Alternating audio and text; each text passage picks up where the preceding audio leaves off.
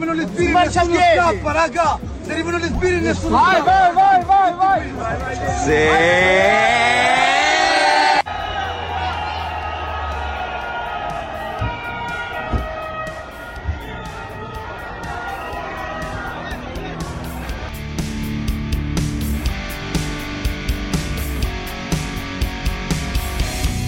la copertura vaccinale per gli anni a venire perché dovremo continuare a vaccinarci per gli anni a venire perché ci saranno delle varianti e quindi questi vaccini vanno adattati Non ne usciremo più, non ne usciremo più, ma siamo all'interno di una nuova puntata di Eurovisione con Fabio Simonelli dall'altra parte del microfono che questa volta ha voce, quindi può partire subito eh, così Oh, al raga, nastro calma, di partenza a parlare. Se arrivano gli sbirri, raga, con calma, compatti, non si va via. Ecco, Purtroppo allora spoiler, sono tutti scappati. Allora, È andata così. qual, è, qual è l'audio incriminato? È un audio che... Il primo audio che abbiamo fatto sentire, caro Paolo, Che riguardava- cercando di svolgere un video trap. I vari trap. trapper. I- allora, a Milano, in E via erano le Micene, zona San Siro. Zona San Siro ci sono questi ragazzini eh, così eh, delle case popolari che stavano facendo questo video trap tra cui eh, dei ragazzini saltavano sui cofani delle macchine quindi per la gioia dei residenti che hanno subito fatto il video e poi lo hanno mandato ai vari social ai vari welcome Oh, to raga, favelas Sulle macchine, ma anche sulle macchine compatti. Se arrivano gli sbirri, compatti. Vabbè, dai, essenzialmente per una volta hanno fatto i criminali, le teste di cazzo quali sono. Bene, allora, al di Ah, là così del eh, Ma sì, ma sì, poi magari arriveranno a romperci i coglioni, ma chi se ne frega. Bene, Fabio, nuova puntata di Eurovisione, cosa offriamo ai nostri ascoltatori in questa puntata? Dai, dai. dai. Allora, fa- parleremo dell'Europa che tira le orecchie ad AstraZeneca, in particolare con una lettera inviata eh, e un ultimatum di fatto dato all'azienda che scade, anzi che è scaduto la settimana scorsa, Sì? e quindi ne parleremo. E poi parleremo anche di quello che è successo eh, a Londra, perché come sapete tutti è morto il principe Filippo, era uno dei nostri Eh, eroi e sì. quindi la mascotte di Eurovisione, sì. alla grandissima. Lo onoriamo, certo, sì, sì, sì. E sì. poi parleremo del Sofa Gate, Wow. ovvero di dove si è seduta Ursula von der Leyen in visita ad Ankara da Erdogan. Ursula e sofà e chi te lo fa? Sofà sì va bene va bene va bene. Parleremo anche di queste cose qua. Eh, bene allora partiamo subito alziamoci da- dal divano come diceva qualcuno quando si seguivano le dirette delle gare di Valentino Rossi e partiamo subito con il primo blocco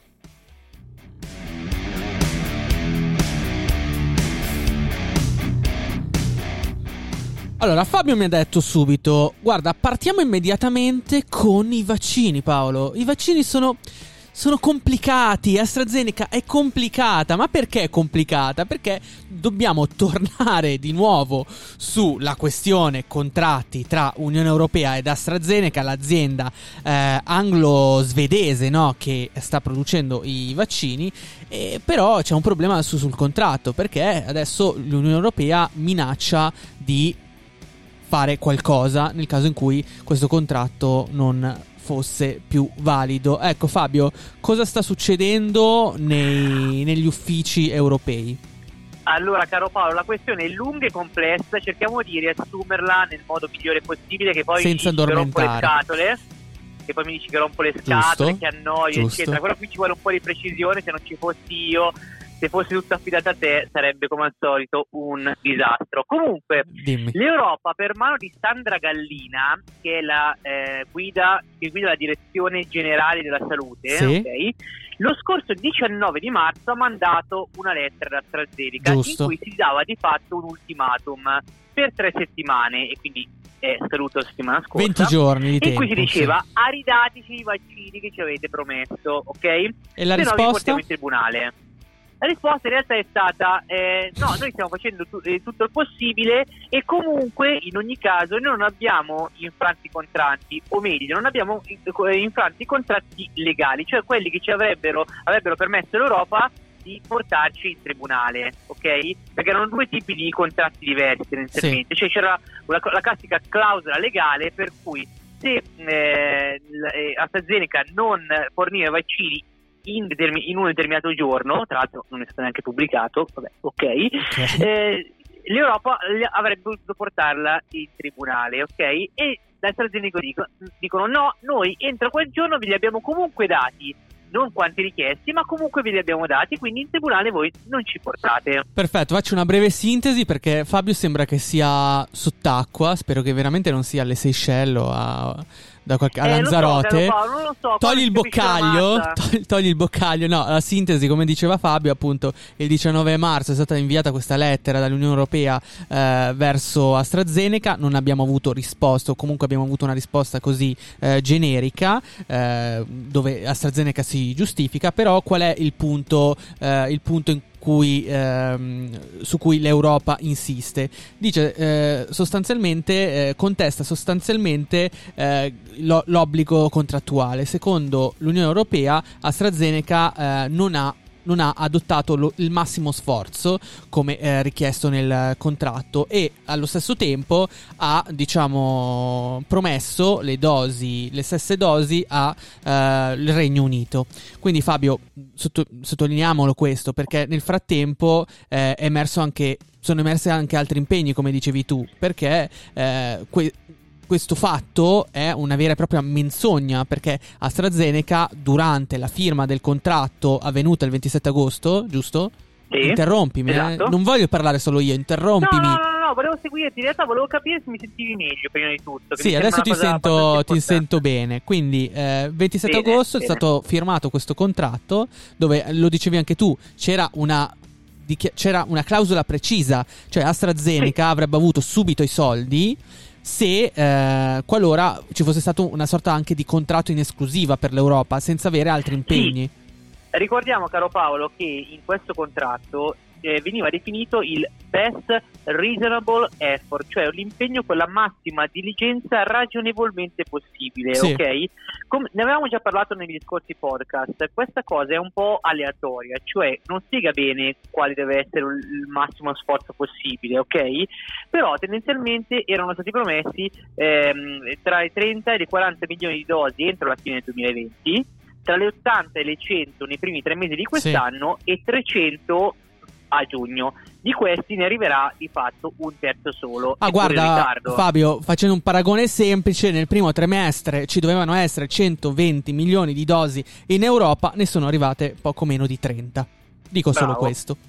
Bene, però eh, per quanto riguarda invece i, i, i, ritardi, perché poi ci sono altre accuse da parte sì. dell'Europa, perché sostiene che eh, AstraZeneca abbia, mh, abbia a, registrato in ritardo all'EMA il vaccino proprio per avere un vantaggio nella produzione delle dosi per poi distribuirle anche al Regno Unito perché c'è stata anche questa lettura da parte, del, del, uh, da parte di Bruxelles. Quindi c'è, c'è, un clima anche di sospetto sull'azienda uh, anglo-svedese. Sì, che si giustifica come si giustifica dicendo che le prime carenze sarebbero nate dal rendimento inferiore al previsto della cultura molecolare in un reattore, cioè un, un bioreattore non era al massimo, diciamo così, e quindi eh, eh, questa è una cosa che può, secondo l'azienda, eh, capitare e quindi questo sarebbe una causa certo. del ritardo.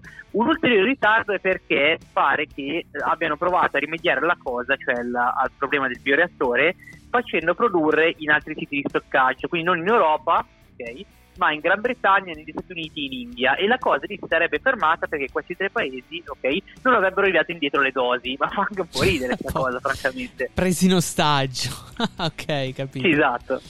Vabbè, però diciamo che vabbè, loro rispondono alle contestazioni. Un'altra contestazione europea, adesso eh, me la sono eh, appuntata, è che ehm, alcune dosi, a proposito di impianti, eh, che eh, erano state stoccate negli impianti eh, britannici dovevano essere destinate esclusivamente all'Unione Europea, cioè le dosi prodotte in alcuni impianti in Inghilterra dovevano andare all'Europa, solo che sembra che AstraZeneca quelle dosi poi non le abbia mandate tutte in Europa e questo è ciò che contesta soprattutto Thierry Breton, no?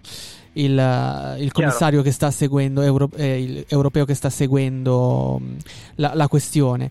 Però eh, Fabio, eh, io adesso non so come questa cosa si risolverà, dato che eh, noi non sappiamo bene eh, cosa possa succedere sui termini contrattuali. Esatto, per chiudere la questione Paolo, in questo momento è uno stallo, il classico stallo alla messicana, cioè bisogna aspettare e capire chi cede un po' le richieste, perché eh, in qualche modo i vaccini devono arrivare se andiamo avanti così i vaccini non rischiano, cioè rischiano di non arrivare e purtroppo l'Europa ha già pagato e ha pagato anche diciamo per un mm. prezzo eh, inferiore, cioè perché l'Europa ha scelto AstraZeneca? Sì. Perché costavano meno. Ma in, ex- in, estrema razio cosa potrebbe succedere? Tu lo sai?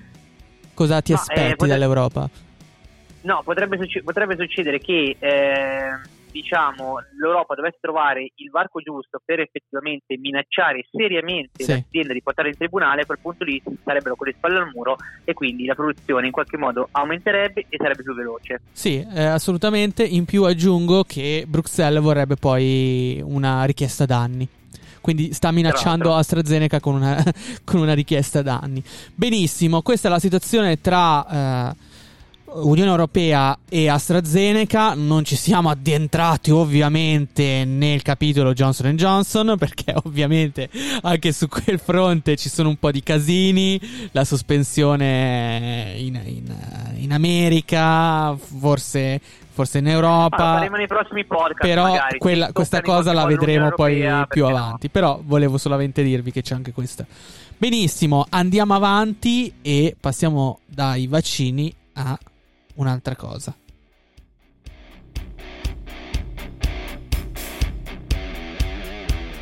Torna sul dossier di Venezia, torna su tante cose, ma io mi soffermo sul giallo. Dovremmo anche vedere cosa fare con i miei scemi, che sono il dottor Zambon e i coraggiosi ricercatori che hanno fatto quel dossier. Come sai ho fatto ritirare quel maledetto rapporto, ma è stato fatto un lavoro che è riletto, emendato e digerito, cioè se ci mettiamo noi le mani, lo aggiustiamo in pratica, potrebbe avere un senso. Grazie, buona serata. Risposta di Brusaferro. Sul testo MS Ginevra sono anche d'accordo di rivederlo assieme. Domani ne parliamo, intanto una buona serata. Allora, se il testo dell'OMS, chi ci mette, con quale titolo ci mette mano, anche se presidente dell'Istituto Superiore di Sanità, un italiano? L'OMS è importante perché è un organo super partes, deve dire in libertà quello che succede nei paesi. E chi ci mette mano, Brusaferro? Scusi, professore, non voglio mettere in difficoltà vice sottosegretario, però... No, io adesso non, questa è la prima volta che la leggo, eh, che la lo vedo. so, sono documenti dire, che portiamo a questa sera. Conosco Brusaferro e la sua serietà, quindi è chiaro che sarà poi lui a, a spiegare. Dovrà spiegarlo dovrà però. spiegarlo, ma conosco la sua serietà e la sua correttezza. Eh, il punto è questo, è che questo è tipico di una parte dell'Italia, cioè di quelli che mettono, quelli che mettono la, la, polvere sotto al, sotto al, tappeto e fanno sempre finta di nulla, cioè cambiare un report, quel report poteva essere d'aiuto ad altri paesi, certo. anzi sarà stato d'aiuto in altri paesi, certo. perché poi abbiamo visto come è andato per tutto il mondo. Certo. Eh, è un modo di fare tipico di, di, un, di, un'Italia, di Sta arrivando quella più grave a mio avviso. Eh, eh, caro Paolo, eh. Brusaferro, Brusaferro. Ma com'è, ma com'è? Com'è questa cosa dell'insabbiamento del, del report sulla situazione pandemica, sul piano pandemico eh, pre-Covid, prima che scoppiasse il Covid? Un piano pandemico che risultava essere stato aggiornato nel 2006 o comunque giù di lì, insomma, vecchiotto.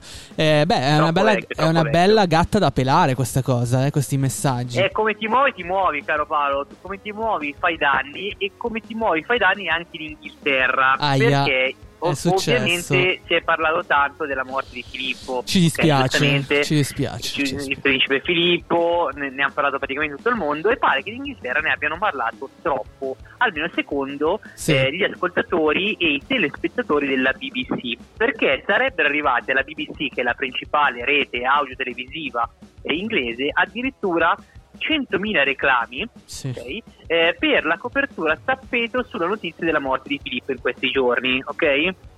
Quindi eh, l'azienda mm. dicono, eh, ma noi abbiamo fatto la nostra parte, scusa, vi pare, vi pare, che non parlavamo di una figura storica come quella di Filippo? Eh, però la gente si è lamentata. Sì, la gente si lamenta sostanzialmente perché voleva guardarsi eh, Sherlock Holmes, cioè le serie TV. Bravo, cioè, per que- hanno detto: Ma perché ci dobbiamo sorbire, fare due coglioni su Filippo? Che po- pace all'anima sua, gli abbiamo voluto bene. Però, Il cazzo, 17 99 è, è anni, da cioè, settimane che ne parliamo. Cioè, ce lo siamo giocati veramente al fantamorto tutta la settimana. Poverino, no, mi dispiace. eh, Perché poi, sai, anche lì, eh, certo, una questione, eh, un personaggio storico, però da da- d'altro canto era anche un noto gaffeur, eh, sessista, razzista, dicono altri, però aveva anche dei difetti.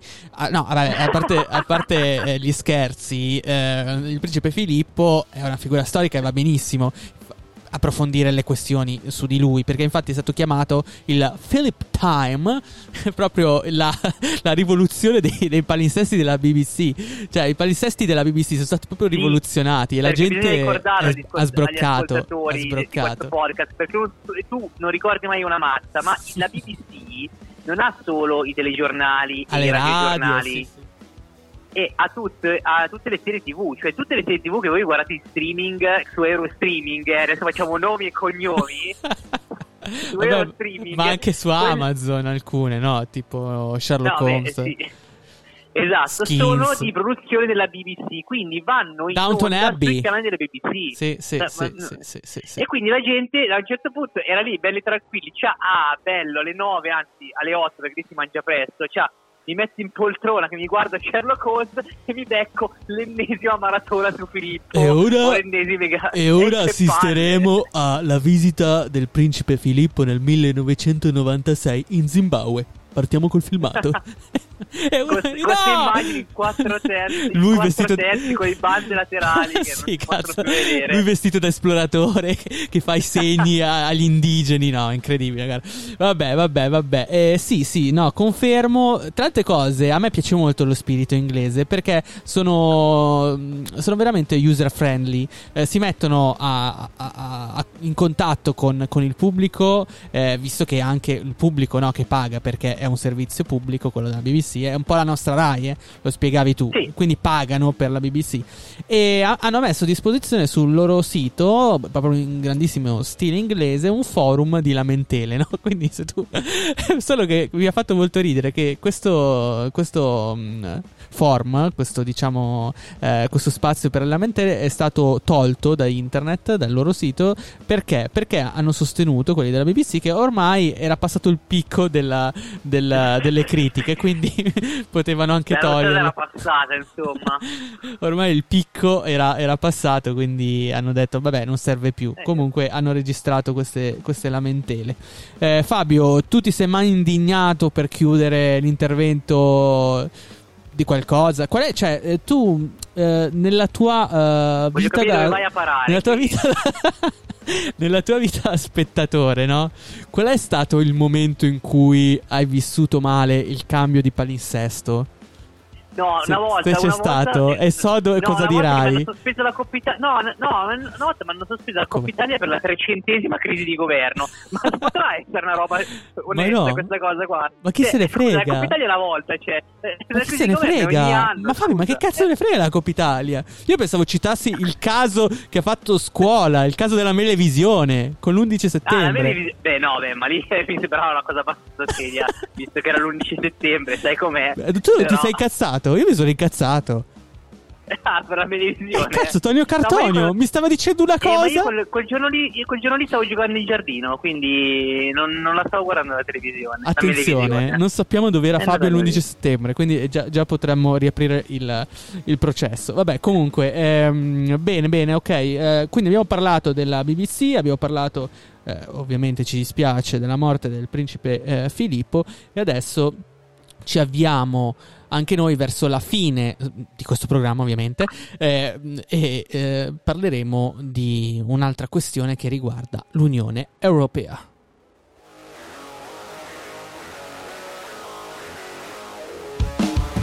Ah, raga, c'è sta manifestazione a Piazza del Popolo. Stanno a bloccare la strada. La polizia fa pippa. Sta a fare il peggio traffico. Cosa vuol dire?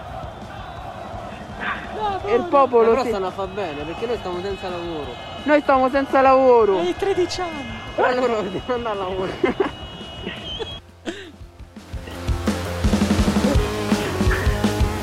Eh, no, non condivido assolutamente le posizioni del presidente eh, Erdogan. Eh, credo che insomma, sia stato, non sia stato un comportamento appropriato. Mi è dispiaciuto moltissimo per l'umiliazione che la Presidente della Commissione van der Leyen ha dovuto subire.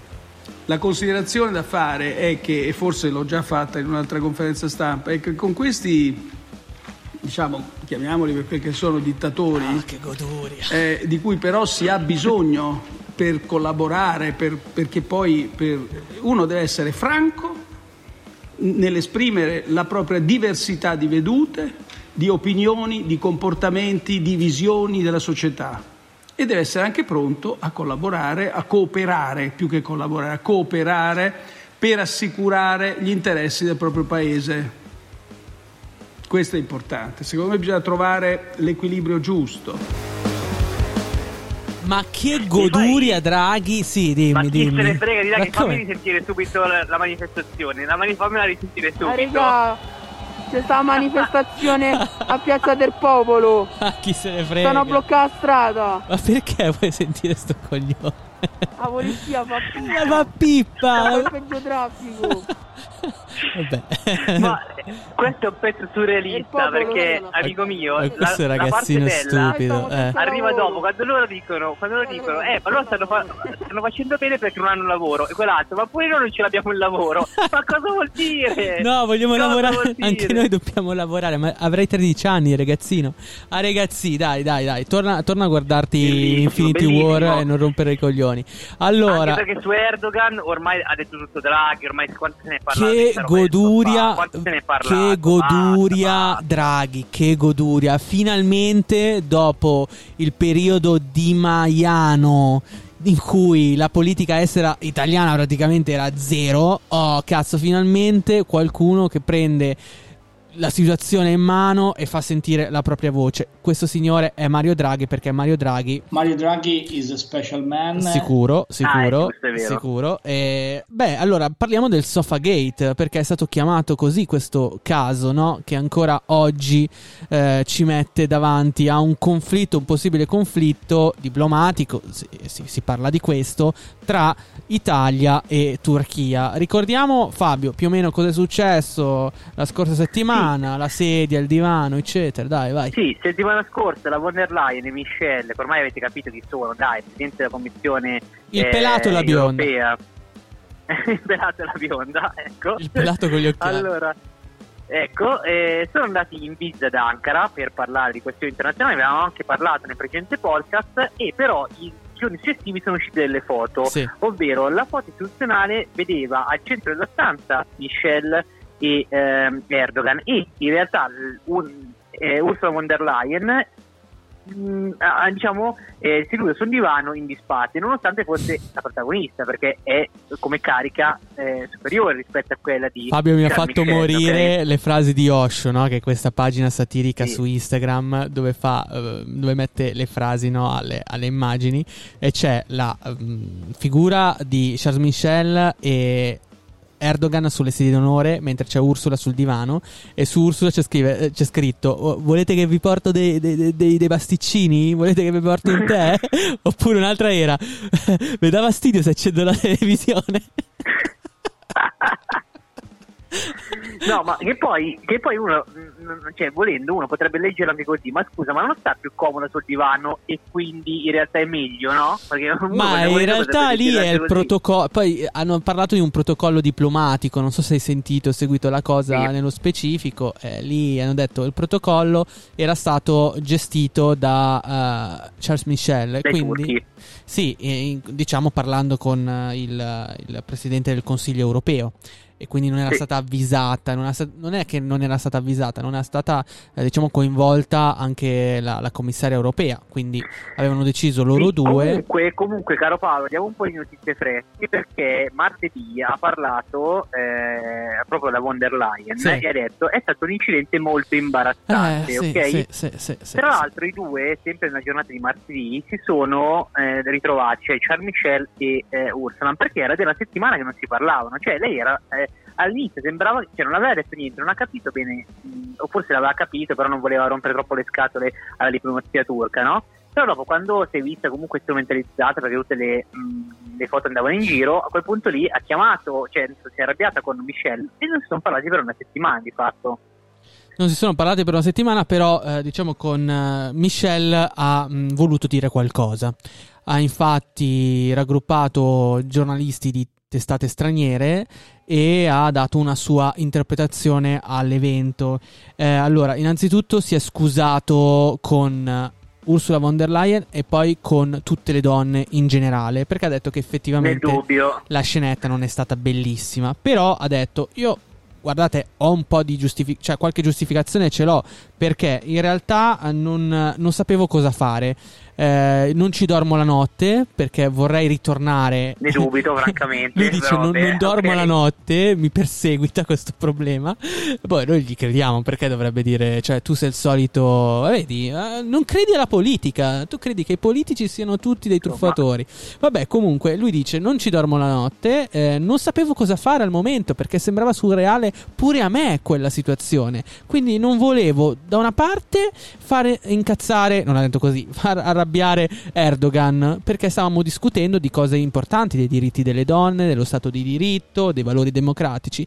E dall'altro lato, non volevo invece fare uno sgarbo a Ursula perché se le avessi ceduto la mia poltrona d'onore sarei risultato troppo paternalista, ha detto così. Però ha detto purtroppo ne- nella fase della decisione ho sbagliato a fare tutte e due le cose, quindi esatto, cioè, non sapendo cosa fare, non ha fatto niente, ha sbagliato comunque. eh. sì, assolutamente. Non c'è stato un, un incidente politico con, con la Turchia, ma c'è stato un incidente, diciamo, eh, politico, diplomatico con, con la collega.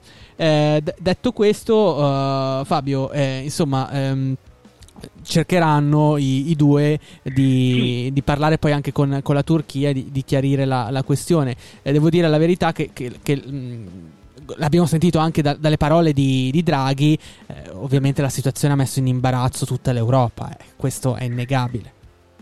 Chiaro, e quindi Draghi ha parlato in quel modo, ad Ankara non, non l'hanno presa bene e quindi cosa hanno fatto? Hanno richiamato l'ambasciatore. Sì, come al solito, il solito Italia. giochetto. Sì, sì. solito giochetto e in realtà poi tutto si è risolto di fatto in un, in un nulla di eccezionale perché poi nel concreto a parte questo gesto un po' simbolico non c'è stata nessuna telefonata di, par- di particolare diciamo, veemenza non, non ci sono stati ritorsioni economiche quindi figurati E va bene, quindi si è tutto risolto. Adesso eh, la gatta da pelare in realtà ce l'ha Draghi, come sapete, per eh, appunto la, la frase che abbiamo sentito del dittatore, no? dato del dittatore a- al, turco, al presidente turco Erdogan. Ecco, Erdogan adesso ce la sta facendo un po' pagare, soprattutto per quanto riguarda alcuni contratti di aziende italiane in Turchia. no? Si parlava di elicotteri militari, eh, poi la questione in Libia, anche lì eh, ci sta mettendo dei bastoni, alcuni, ehm, diciamo, sta mettendo alcuni paletti i bastoni tra le ruote alla, alla cooperazione italiana. E poi in un ultimo. però, diciamolo, e poi in eh. ultimo ci sono anche gli europei. Perché, insomma, vabbè, adesso non sto qua a parlarne, però volevo un No, po' sì, fotterci ma alcune diciamo partite. Voleva, voleva cambiare le sedi, voleva cambiare le sedi della partita inaugurale da Roma a spostarla eh, a Istanbul, Sì. ma eh, nella giornata di martedì eh, il CTS, quindi il governo, ha dato la disponibilità per far entrare il pubblico e quindi tendenzialmente si dovrebbe giocare a Roma e quindi anche questa parte Bene. Erdogan diciamo, l'ha presa in saccoccia. Allora, a parte i dispettucci di Erdogan, noi adesso dobbiamo chiudere, chiudiamo, chiudiamo la puntata. Ringraziamo ovviamente tutti coloro che ogni settimana ci seguono, Fabio, perché spesso i nostri ascoltatori non è che ascoltano la puntata appena uscita, ma ascoltano anche le vecchie. Cioè, succede anche Vero, questa vero. cosa. Come mai? Come mai? Non lo so. Poi eh, lo chiederemo. Meglio, lo chiederemo meglio, meglio. Quindi ringrazio Fabio Simonelli, sempre zelante, sempre presente al microfono e preparato. Dall'altra parte del microfono, microfono Paolo Castellano. Un ringraziamento a voi, un ringraziamento a Radio Statale. Alla prossima puntata e settimana europea. Ciao ragazzi.